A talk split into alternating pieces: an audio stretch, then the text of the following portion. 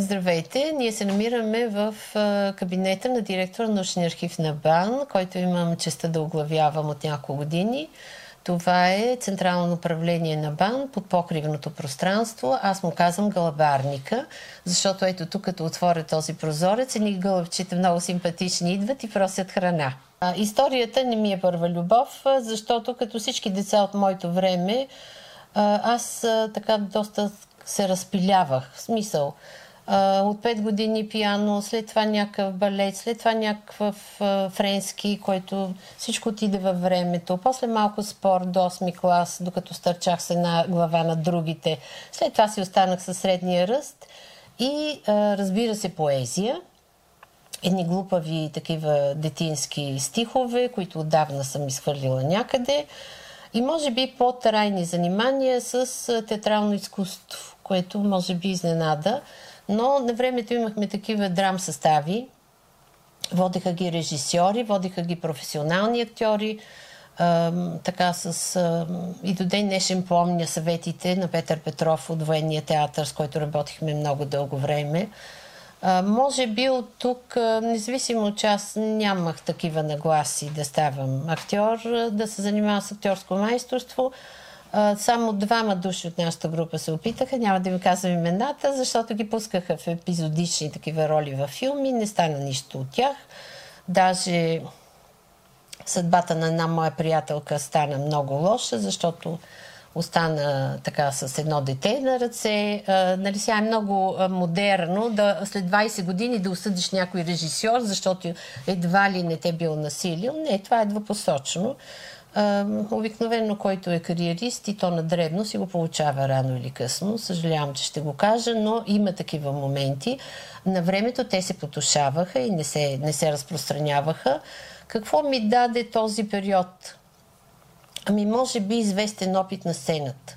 Аз от в 6 клас се качих на сцената на зала България – двама души асистирахме на Нахит Цонева, беше тогава Тачева Цонева, която беше една велика жена, много красива арменка. А, тогава да си конференсие не беше като сега излизаш с папката, сричаш там нещо, говориш простоти, за да си атрактивен. А, репетициите бяха жестоки един месец преди това учиш стихотворение на Изус, нямаш право да излееш лищетата, защото като се пусне завеста, докато излезе един оркестър, примерно за 24 май концерт голям, и докато се смени за завеста следващия, ти трябва да забавляваш публиката с стихови. Това се учи всичко на Изус. А, сега, може би от тук идва спокойствието пред камера и пред много публика. Аз никога не съм се притеснявала от голяма аудитория, може и 200 души студенти да има на среща, на мен това не ми влияе. А това не е талант, това се учи. Даже сега моите млади колеги, които ги карам тук да се изявяват също по медиите, те блокират в момента, в който и ти пуснеш камерата, те блокират и аз им казвам, Петър Петров на времето ни учи така. Заставате вкъщи пред огледалото, гледате се, жестикулирате, говорите и се виждате колко сте смешни. За да може да оберете точно тези пасивни движения, които всеки човек има. Така че този период отмина. Защо не продължих български язик и литература? Всички мои а, съученици мислиха, че аз това ще следвам. Малко учители си дават сметка как могат така да, да порежат едно дете. Аз имах отвратителна учителка по литература в гимназията, доктор, т.е. другарката Баракова, която ме отказа от литературата. Бях 10 клас, когато прочетох Древна Тракия на Христоданов. Може би тогава, понеже се полагаха основите на тракологията, може би това ми обърна внимание към един свят, който ние не познавахме, защото до тогава тракологията ни беше много добре развита. И аз си казах, добре, ма това е един много интересен народ, който живял тук по нашите земи, който ние генетично сме наследили. И може би трябва да се пробвам в история. Кандидат студентските изпити не бяха свързани с подготовка на частни учители. Тогава нямахме частни учители, записвахме се в курсове към Софийския университет от 6 до, до 9 някъде часа и ни преподаваха а, самите преподаватели от Софийския университет. Защо сега ще цитирам небезизвестния на моето поколение, а, той беше доцент, тогава Николай Генчев – Той четеше курсовете по възраждане и каза сега, колеги, табуто за темата Македония се вдига, вие ще бъдете първите, които ще чуете истината за Македония, гадовете от Трети интернационал, погрешната политика на БКП, как изтрепа българите от Пиринска Македония, за да ги пише македонци и така ни ги написа. Ние пишехме страшно бързо, конспектирахме, защото то нямаше откъде да четем реално. И сега идва моята драма и кошмар. Защо? Софийския университет, за да влееш история, се държаха три изпита. Първо писмен български, след това писмен история и след това вече устен история. Защо ми е кошмар? Представете си 45-та аудитория, на подиума две бюра, в дясно изпитва Николай Генчев, в ляво изпитва един Кисьов, аз се падам при Кисьов. И ми се пада тема Македония. Защото съм си винаги карък с този лош късмет. И аз започвам да говоря нещата, които Николай Генчев ни е накаканизал. И настъпва някакво гробно мълчание. Кисьо беше нисък човек, такъв с една буйна така коса, грива, тресеше като някакъв кон. Изведнъж той като стана и почна да крещи. Вие тук провокатор ли сте? Каква сте? Какви са тези оценки за Коминтерна, за БКП? Вие тук ме е, пробвате, провокирате ме. И аз е, замръзнах. Просто в главата ми всичко вече изчезна. По проста причина, че това не е като сега. Значи не вземеш този изпит, трябваше да отидеш да работиш в едно предприятие, ако не влезеш студент, да ти дадат бележка, че си трудов човек, че си от работническата класа и чак след това имаш право да продължиш да кандидатстваш. И в главата ми беше само край, изпита ми замина. Така. И в това време от другата, другото бюро скочи Николай Генчев. И като се хванаха двамата. И той му вика, ти си провокатор, ти си тъпанар, ти си ограничен, ти си не знам какво. А какво искаш от децата? Те са идвали при мен нали, на подготвителните курсове. И Кисьов му вика, аз си знаех, то само някой идиот като теб може да говори такива неща. И ние като пинг-понг седяхме, които бяхме в залата на изпити, само така ги гледахме. То, то беше един скандал грандиозен, което ние не бяхме свикнали на такива неща. И само в последния момент вече в главата и в съзнанието ми излиза как и се вика, махайте се от тук, ето ви шестицата, махнете се от тук, не искам да ви гледам. Добре, да, ама той забрави, че по втория въпрос някакъв конгрес на БКП беше, въобще не ме беше изпитвал. Той просто ме изгони, за да престанем нали, с тази драма. От тогава мраза македонската тематика. Не я обичам и до ден днешен, защото ми е кошмар. И сега идва другия етап – на първо класиране ме приеха право. Имам студентска книжка по право. Второ класиране ме приеха философия. И аз си казвам, значи философията и историята са в един факултет. Аз ще се прехвърля философия, за да може първия семестър като мине и ще вляза в история. Няма да забрави до ден днешен женицата в юридическия факултет с какво съжаление ме гледаше и каза, извиняйте много, всички се бутат тук право. Вие наистина ли ще си унищожите студентската книжка и ще запишете тъпата философия, която беше марксизъм, то не беше философия. И аз казах, да, да. И тя вика, нали знаете, че нямате право да се връщате, да не размислите. Не бе, няма да размислям. Аз тъпо и порито вървя към история. Коя година? А, това е 70-та.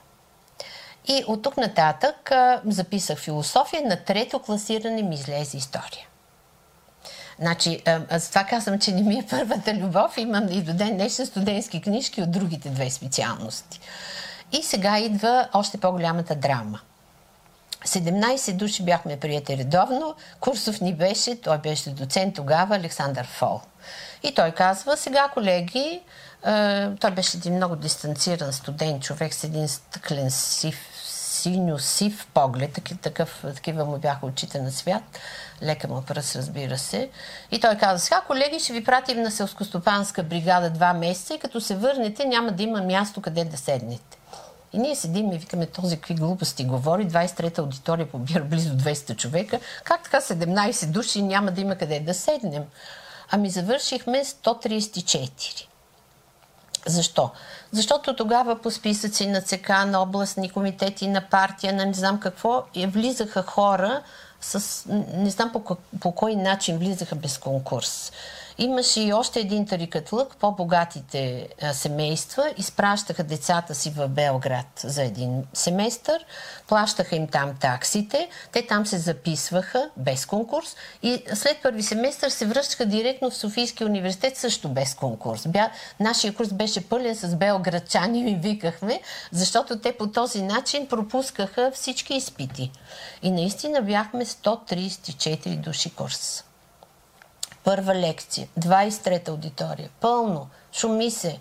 И влиза, отваря се вратата, влиза някакъв грохнал старец, който така се трузи си краката, влачи едни обувки, които не са виждали боя, откакто са купени. Един някакси невчесан, не, не, неуледен с неизгладени дрехи.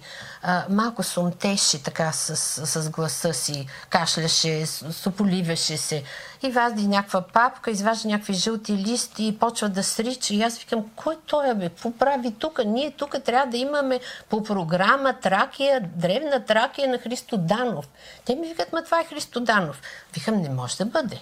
Това е изключено.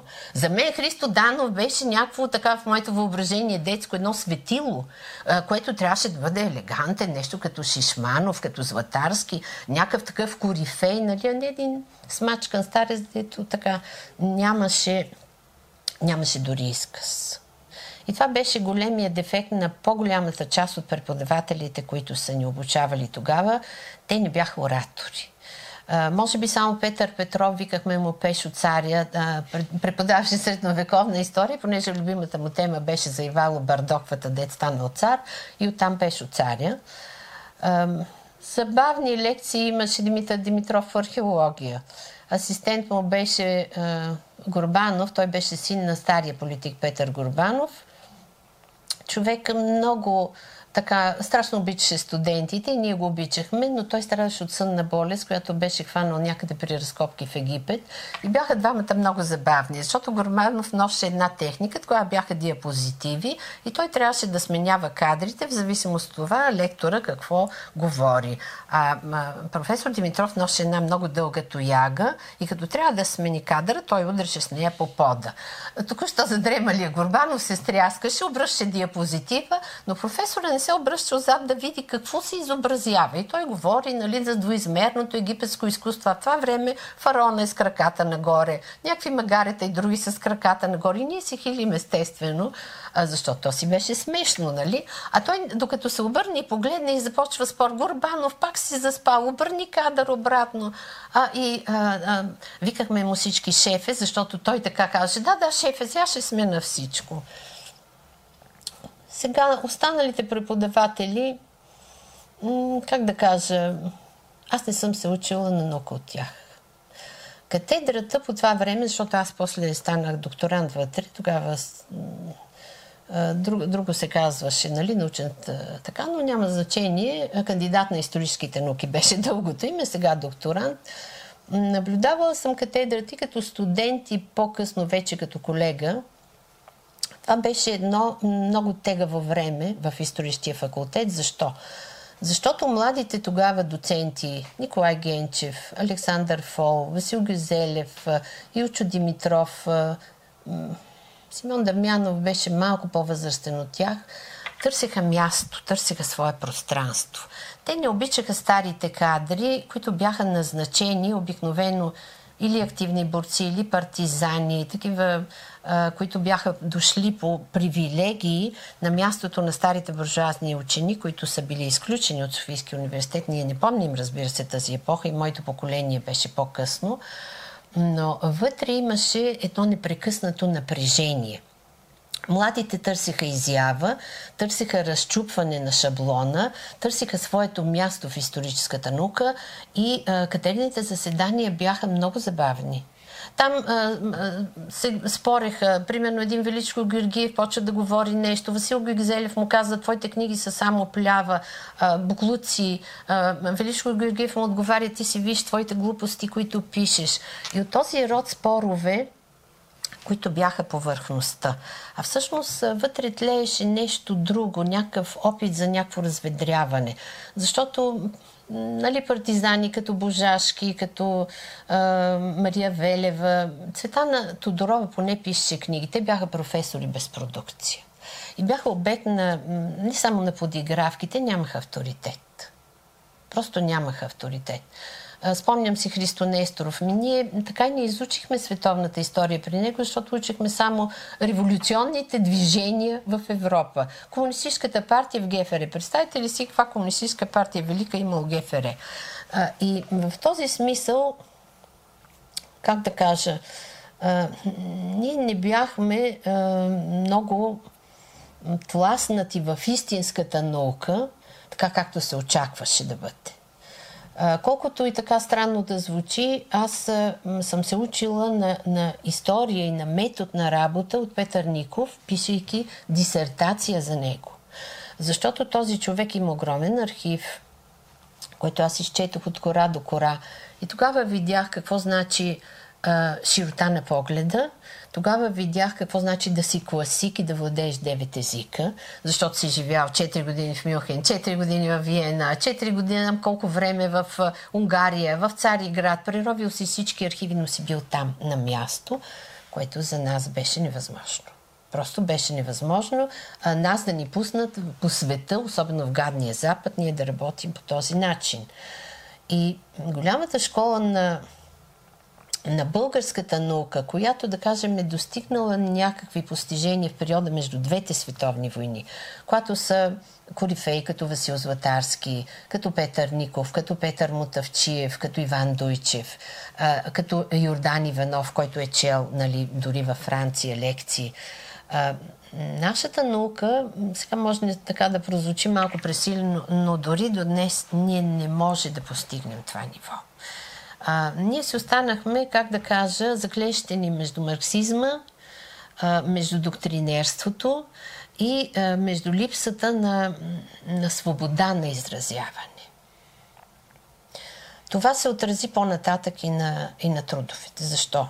На мен са ми връщали статия, защото съм си позволила да критикувам някой академик примерно Димитър Косев. Както аз съм, аз пиква някаква, ще критикувах, той, той е корифей, нали? Едва прохождаща в науката. Имам непубликувани книги до ден днешен. Примерно, Михаил Георгиевич Попруженко беше защитена като хабилитационен труд, не беше издадена, защото темата за руската емиграция също беше табу. Или трябваше да пишеш какви гадни царисти са, монархисти и така нататък, или просто не пишеш. Имам и, а, участвала съм, да кажем, в конгрес по българистика, в който изнесох доклад за руските учени в България, които са. Нали, това са Бицили, който сега много след 89-та, кой ли не написа книга за него и така, но в изданията няма да видите моята публикация от 83-та, например. А, защо казвам това? Защото м- малите хора а, не осъзнават какво значи да има цензура. Младите хора не осъзнават какво значи това да имаш отчетен доклад на Института за история и той да се прави от партийния секретар. Тотално не му знам името, викахме му червеното цвекло, който излизаше отпред и казваше тази другари и другарки, тази година най-добре в Института за история работеха комунистите. Ми добре, ми ние другите какво сме правили? Цяла година сме люпили семки А, някак си човек се чувстваше пренебрегнат, недооценен и това се отразяваше и от тук нататък а, върху развитието му. Защото сега можеш да пишеш по каквато тема искаш. А, тогава, примерно, беше забранено да пишеш по тема, в която вече някой е писал. Защото съкън, не дай си Боже да видиш колко е недоучен, колко погрешни тези има. Нямаш право на такова нещо. Значи имаше планови задачи, които само ако бяха добре, ти можеш да, да растеш и да, да, и да пишеш по тях. Може би това а, внесе до някъде един а, разнобой в моите научни интереси. Аз и до ден днешен не мога да кажа къде е центъра. Започнах а, като архивист. Такава беше проучвател в Института за история, защото бяхме разпределени по успех в институти и музеи навсякъде в страната. След това докторирах по историография. Аз съм първият човек, който има диплома като историограф в България. А, след това в секцията на нова българска история в института казаха, а не, тук всеки си е разпърчетосал нещо, ти ще се занимаваш с съвременна църква. Ми Халхаберци нямах от църква. Особено съвременна. Това е след освобождението, нали, до 9 септември. Почнах да работя, това ми отне много време, защото ти вече си навлязал в една наука и трябва отново да, отново да се пренагласиш. Това значи четене на архиви, навлизане в детайли. Така че и църковна история забърсах. След това вече, между прочим, най-хубавите ми трудове, които аз ценя, са там. След това вече започна малко етнология, малко европейска история. Това е свързано и с лекционни курсове. И отново се върнах към изворознание и архивистика в момента като директор на научния архив, защото това е неизбежно. И как да кажа, чувствам се малко разпиляна, чувствам се малко в една такава центробежност. Сега, вярно е, че това ми донесе и друг. Възможността да съпоставям отделни дисциплини и да търся а, някакси по-обективната истина. Но сега колегите се обиждат, когато аз кажа, бе, в историята няма гении, нали? Ние сме прости за нечи, дайте сега да се разберем, нали? Не се вземете толкова несериозно. А, защо нашето поколение беше оскътено? Защото ние нямахме досек с чуждата наука. Сега е лесно, бръкнеш в интернет, четеш различни езици, четеш различни списания, четеш различни трудове, които са качени в интернет. Тогава извън това, което се получаваш по библиотеките, ти на практика нямаш контакти. Не знаеш къде е нивото на световната наука.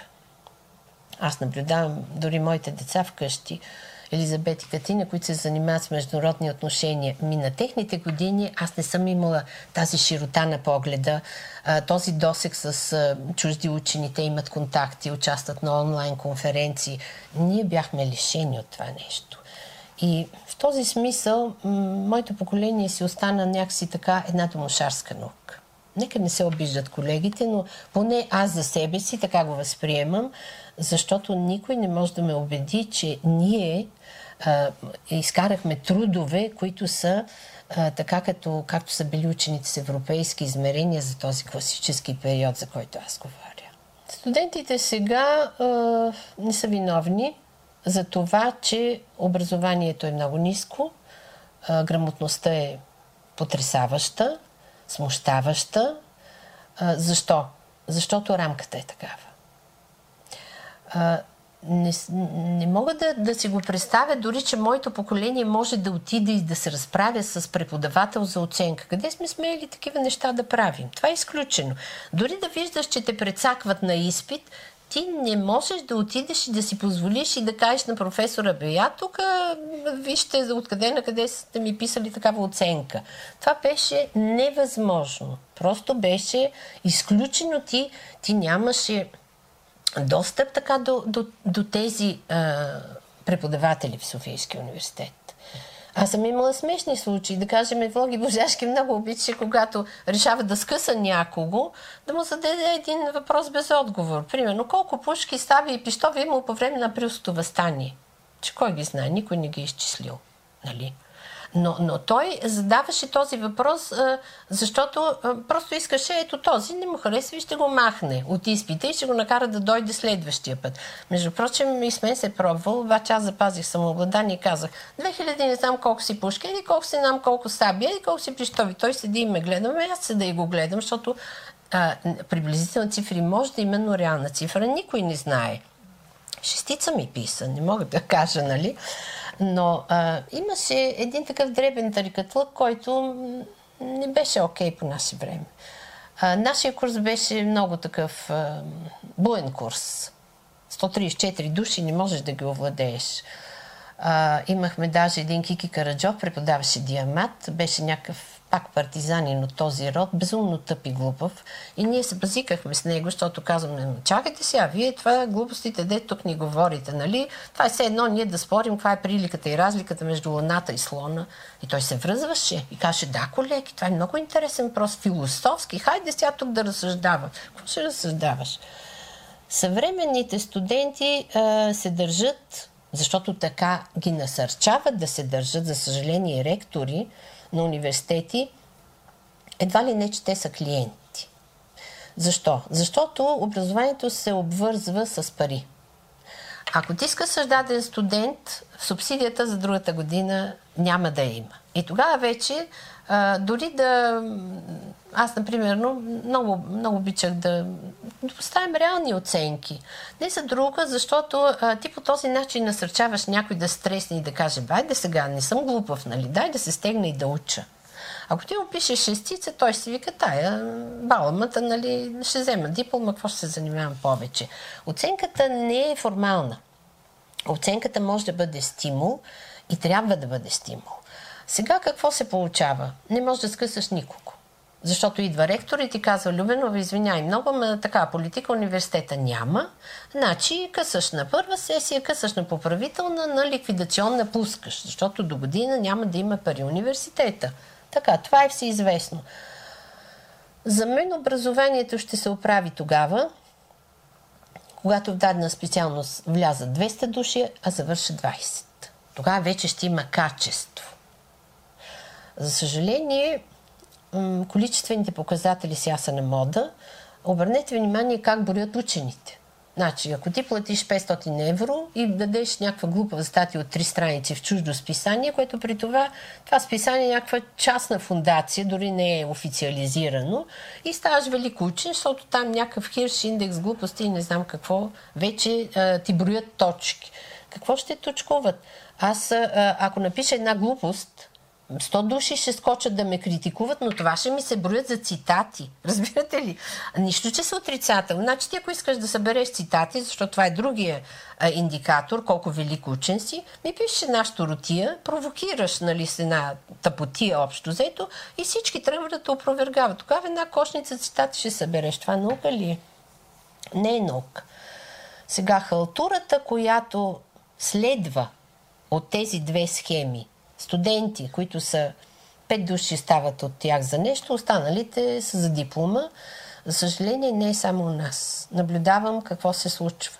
Идва майка или татенце и се кара как така милото ми момиче е скъсано на държавен изпит или ми, а, великия Лиглю нали, е скъсан на държавен изпит, когато вижте, той вече си е платил магистратура в Сурбоната, когато той си е платил някаква магистратура в университет в Швейцария. Кои сте вие тук някаква дребна комисия българска, нали, да спъвате гейничето, домашното гейниче? Добре, де, как така онзи университет, Великата Сорбона, нали, е записала някой, когато той още не си е взел дипломата за висше образование? А, за съжаление, има едно простачване в целия свят. А, за да станеш така, може сега вече са по-мобилни нали, колегите, отиваш в един университет, провинциален примерно във Франция, пускаш 10 статии в съавторство с французи и вече ставаш голям доктор. Ма наистина си голям доктор.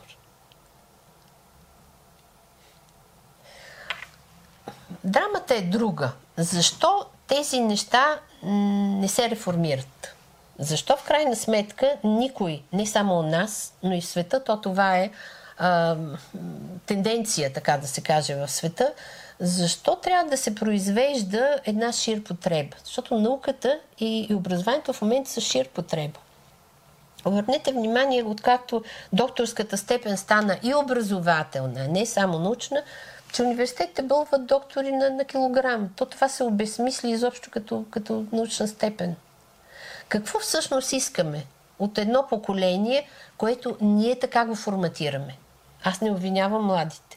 Аз тук имам колеги, които идват от студентските скамейки, които искат да правят нещо, стоят малко време в бани и казват, това не е за нас.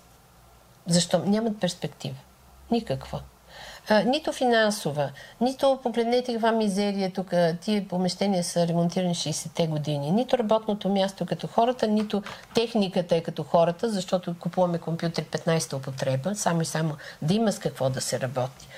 Как да стимулираш ни такива млади хора? Той предпочита да отиде в Европа, да сменя памперси, да бъде а, един слуга там или каквото, но, но поне да не гладува.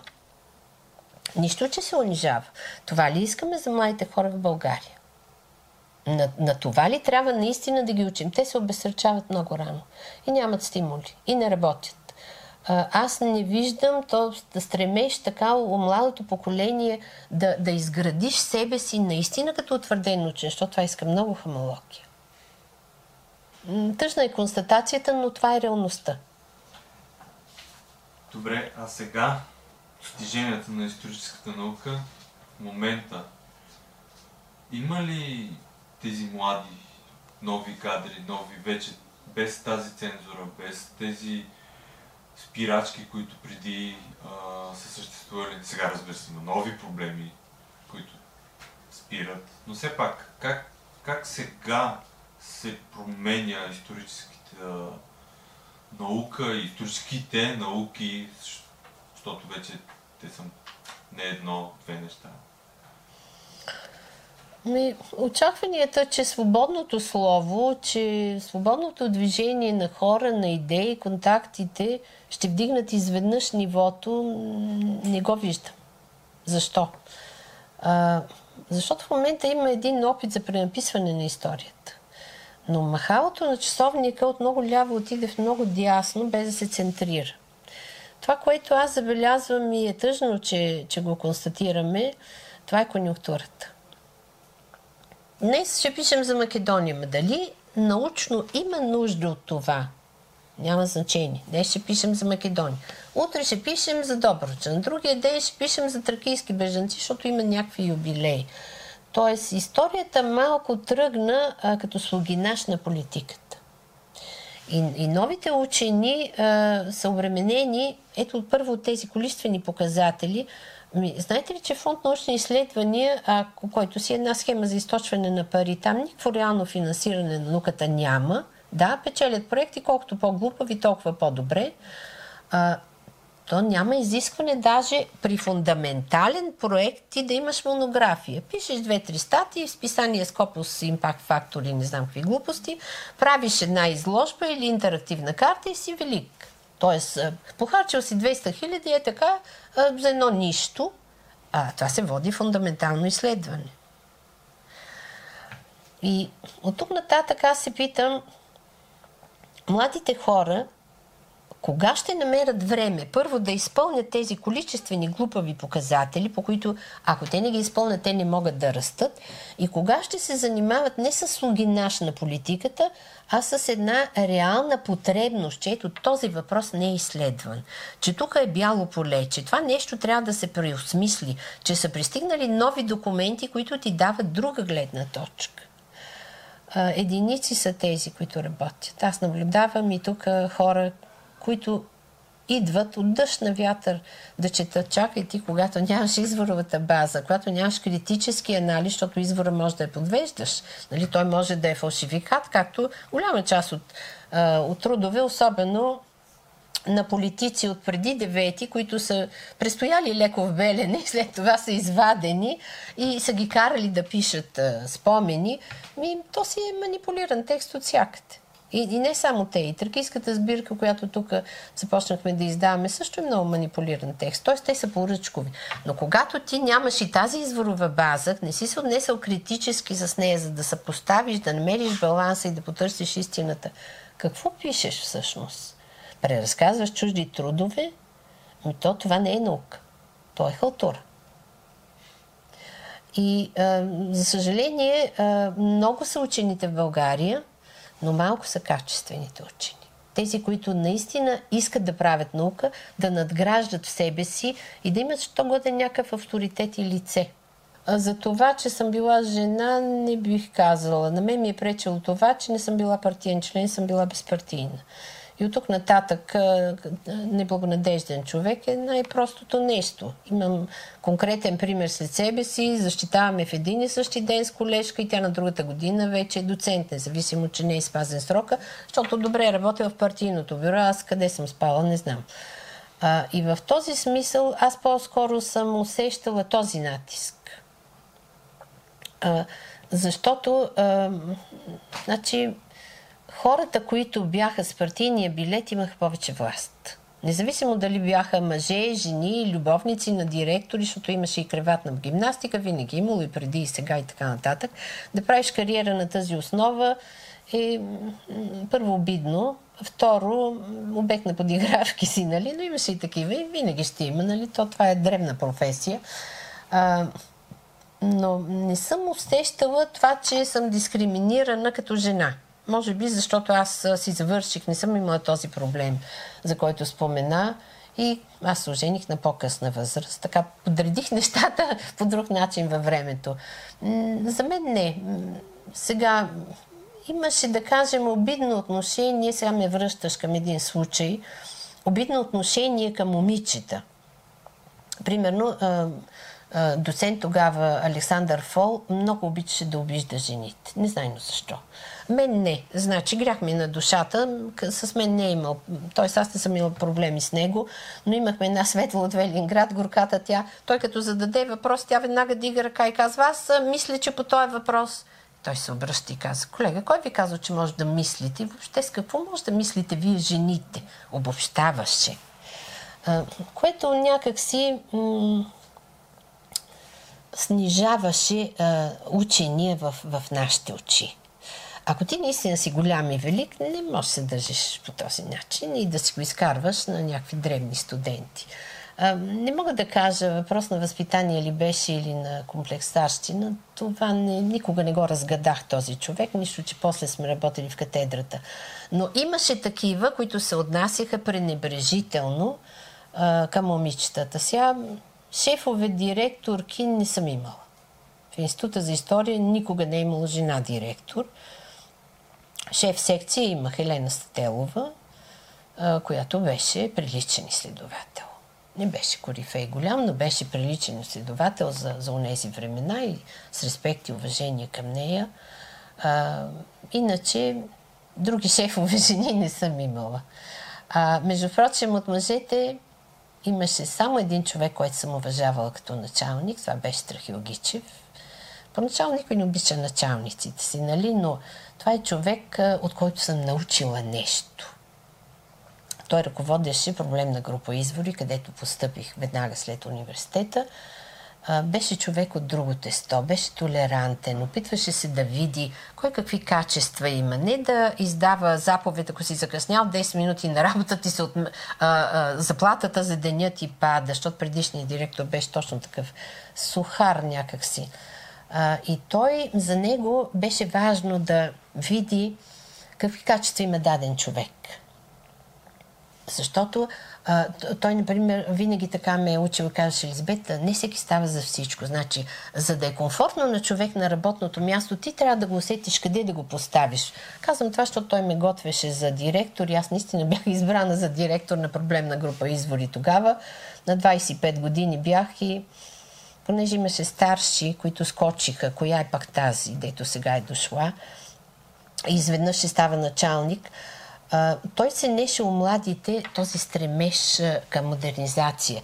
По негово време, например, имаше първите компютри правец, работихме на перфокарти и той обясняваше на директора Христо Христов как това е бъдещето, как ние трябва да обработим цялата документация, всеки с номер, с ключови думи така и като натиснеме нали, клавиша и примерно търсиме думата Габрово и всичко ще ни излезе, няма нужда да четем документи.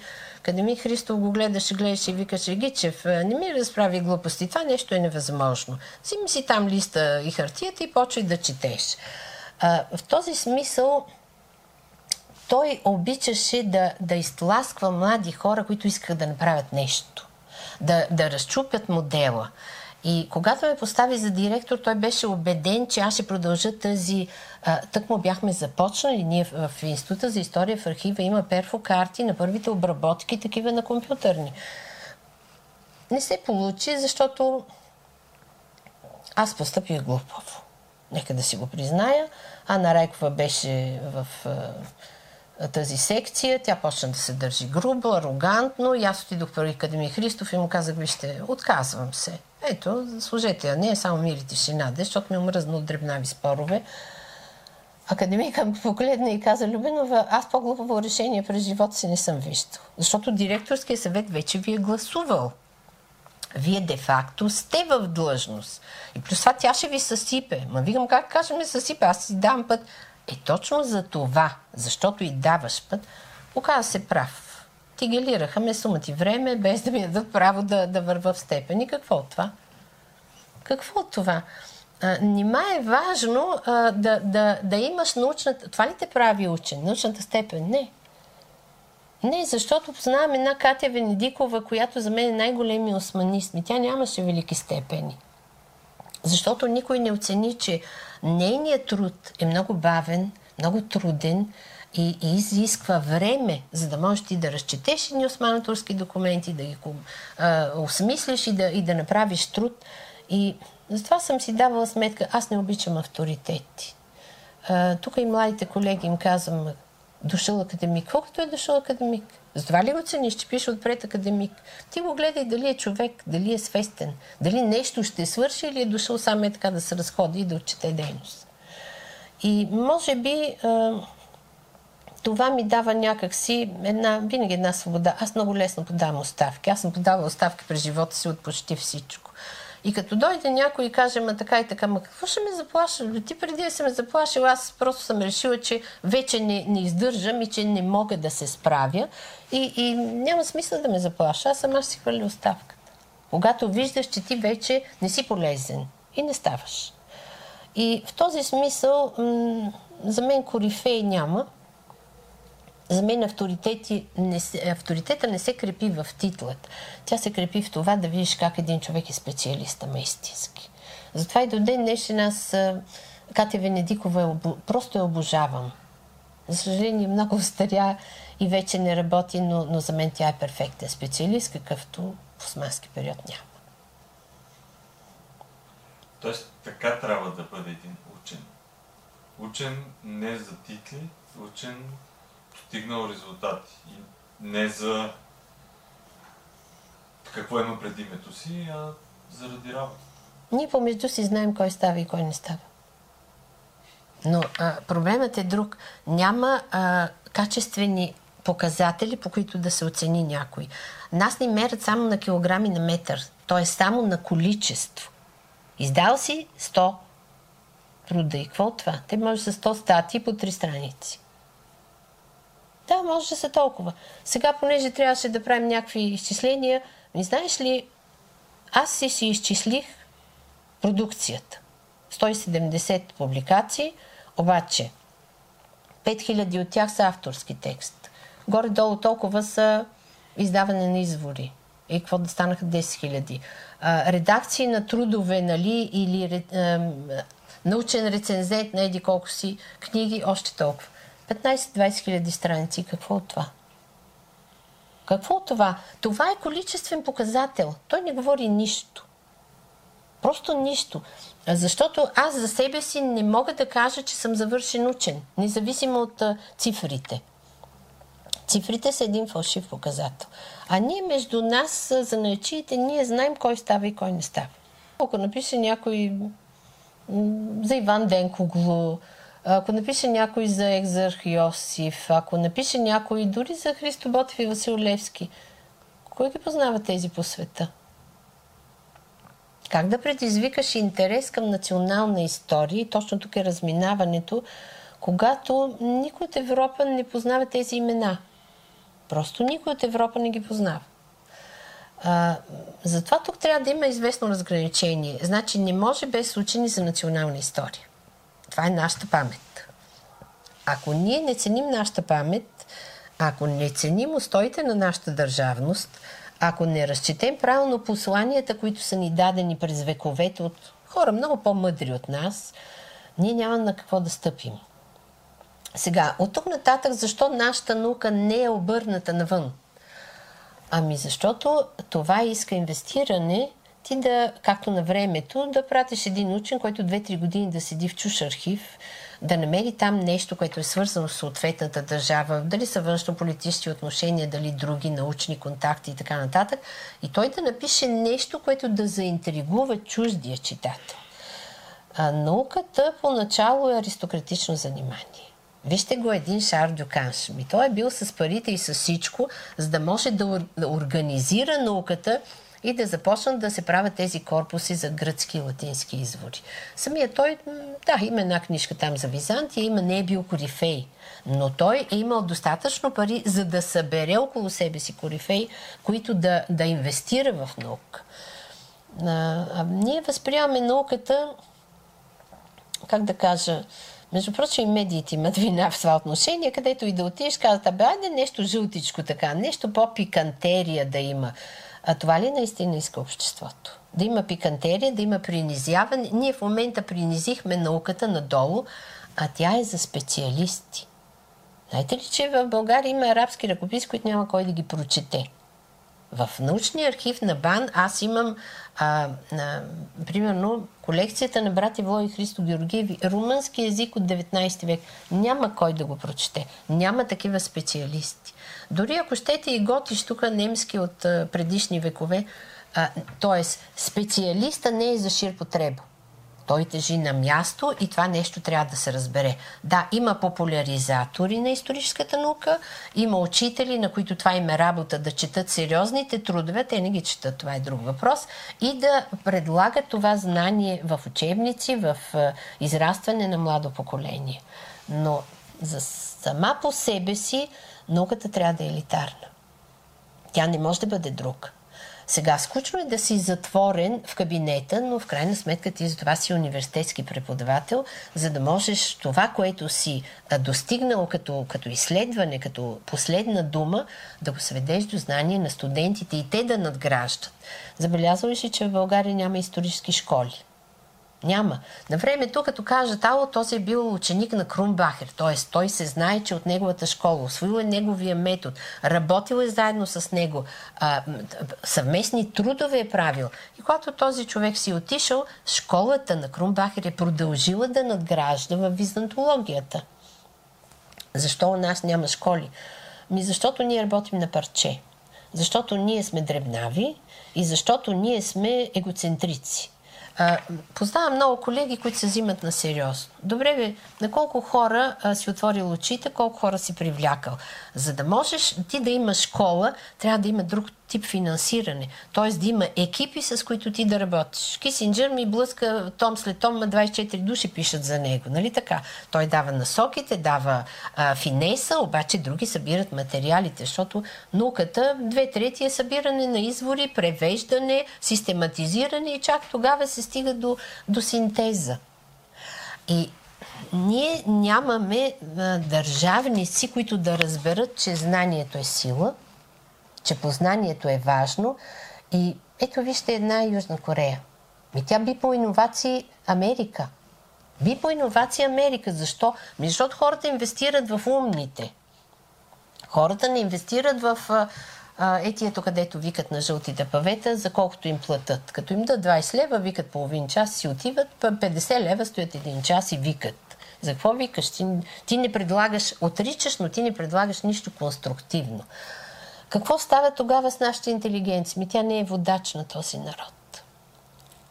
Ако ние имаме силно възраждане, причината е, че нашата интелигенция е била отпред. Не чурбаджията и зедник, нали, който там е осмян от Ботев, ама и той е ходил при тях да проси пари, нали така? Не мизерника там туркофил или гъркофил или какъвто и да било.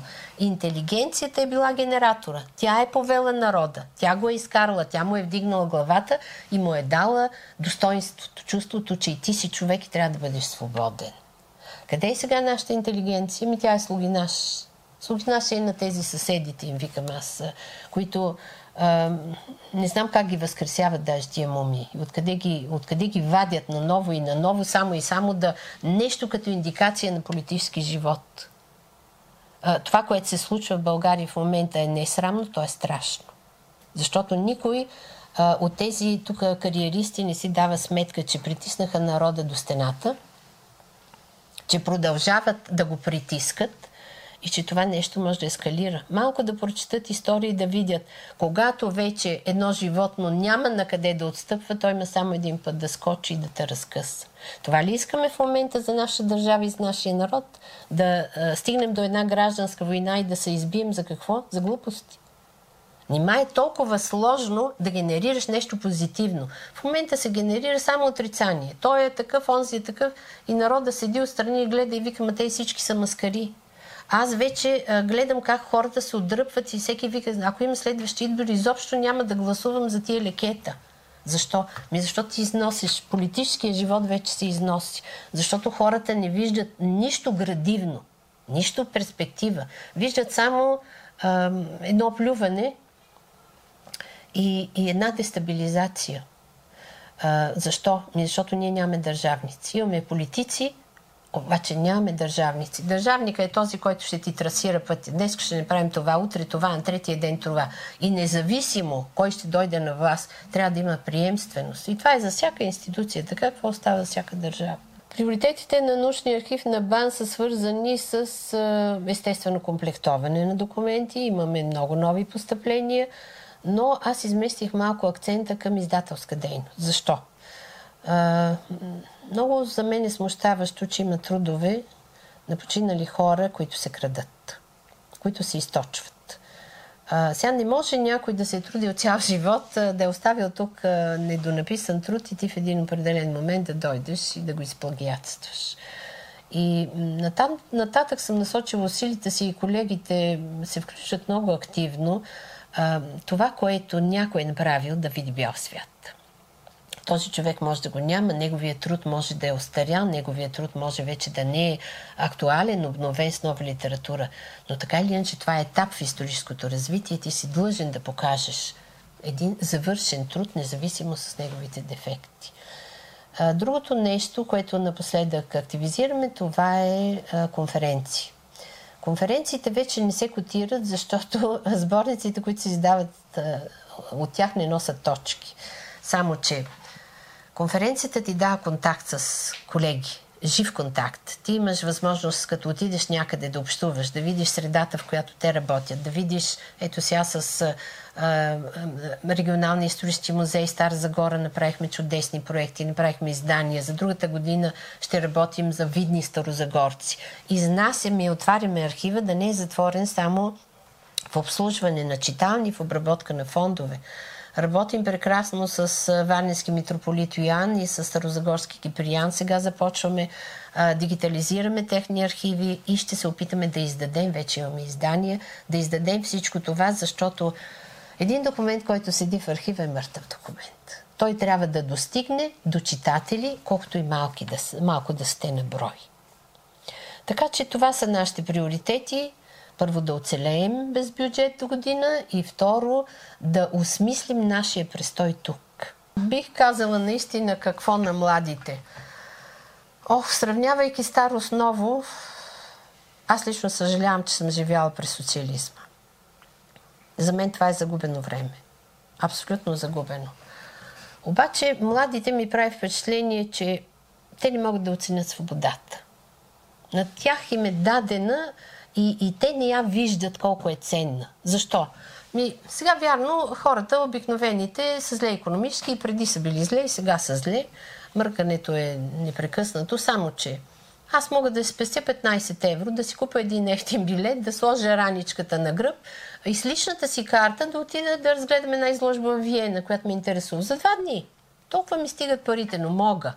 Мога да отида да си изпия едно кафе при Тайфеловата кула или ако имам екшен такива предпочитания, да отида да гледам една корида на живо в Испания. Така. Но това мога да го свърша, когато аз реша.